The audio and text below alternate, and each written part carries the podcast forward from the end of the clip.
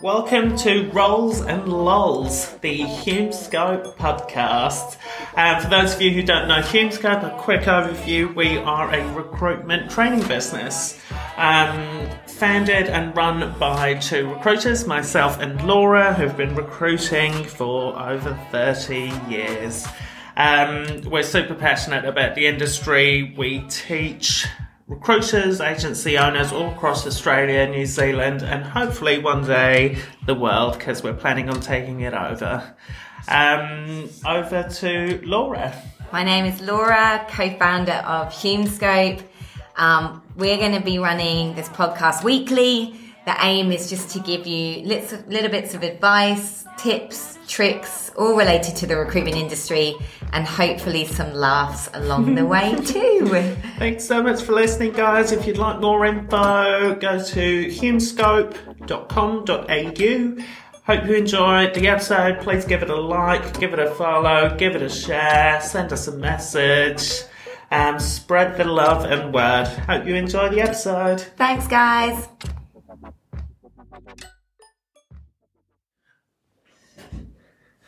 Here we are, week four.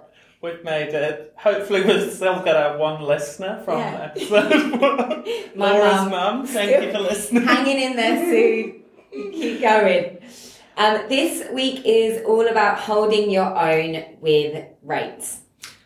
We've seen the market massively shift over the last few years, and you know, in the time that I've been in recruitment, which is like 15 years, I've just seen pre-COVID rates go down and down and down and down and down, and agencies mm. undercutting each other, and then sole traders coming into the market and then undercutting. You know, I, I was told a story a couple of years ago by a client in Brisbane where a sole trader was undercutting them by eight percent. Oh, You know, like we, we've been on this like downward mm. trajectory of fees, and one good thing that's come out of the last couple of years is because of the candidate shortage, agencies are now in a position where they are negotiating higher fees again with their clients or full fees. Oh my oh, goodness, full fees! God, Like, everyone, in my opinion, should stick firm on their fees. yeah. It I don't think in this market you can justify No. in any way discounts. 100% not. You know what I'm seeing consistently over the last 12 years? Those that discount their fees, they actually discount them because they're unable to not prove, showcase their value to clients. Yeah. And so clients go, yeah, you're providing me with a candidate much like Buggerlugs next door is. Um, Buggerlugs next door charges me 12, 12%. You just didn't want to say an And then did it, you? yeah, didn't want to get in trouble. Yeah, yeah. Fine. Um, but yeah, it's like, well, it's the same process, it's the same outcome. And so, well, actually, no, it's not. No, exactly. But that's the, and we teach this to our rookies, even experienced consultants. It's rare for me to hear, anyway, a consultant going, okay, this is my sourcing process. This is what I do. This is what I share with my clients. Of course, you can stand on your fees when you tell a client. I will tell a client, okay, once we've taken on your role, I'm on site for two days. We record a promo video with you. Then I promote it out into our socials. It typically gets 28,000 views. 28,000 people in the market that you want to attract will see that video. I approach roughly 50 people with individualized videos. My response rates for those are over 90% and have been for two years. Once I've interviewed the candidate, it's fully recorded. I share that recording with you so you get a very thorough understanding of that whole- candidate. I'm going to carry on going through right this now. process. I'm like, ah. We do recorded references. We showcase the candidate in a way that no one else does. Yeah. We do so, so much. Yeah. And our response rate to all of this stuff, when you relay that to a client, they cannot. I've, I, I can count on one hand the amount of clients that have asked me for a desk discount. One hand. And Yeah. It's like anything that you show your value to, right? Because even if you talk through, okay, this is our sourcing process. Like, yes, we advertise. However, we've been doing a huge amount of proactive work mm. to build relationships with passive candidate pools. This is how we do that. This is how we manage it. This is it. The first two days on your recruit will look like this. Yeah. Go and ask bugger Buggerlugs how they do that. And so many recruiters or agencies don't have a pitch designed to sell not how their agency looks or you know we have X amount of candidates in database Yeah. they don't have a pitch design that's like this is where we would start with the role this is how I'm going to fill it for Yeah. you successfully, and this is how I'm going to manage your brand throughout.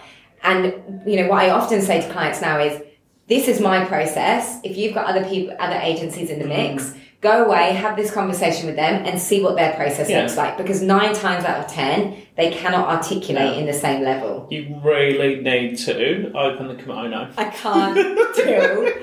Right. Open the kimono. As we were as we were doing our prep for this session, which is basically us just talking at each other for sixty seconds and then going, let's just hit record anyway. Ez uses the phrase, yeah, you've just got to like open the kimono to clients. Like, sorry, open the kimono. The visual that gives me is not something I need in my head. But, But you but- do. But it's like literally it. behind closed doors. This is actually what we're Mm. doing.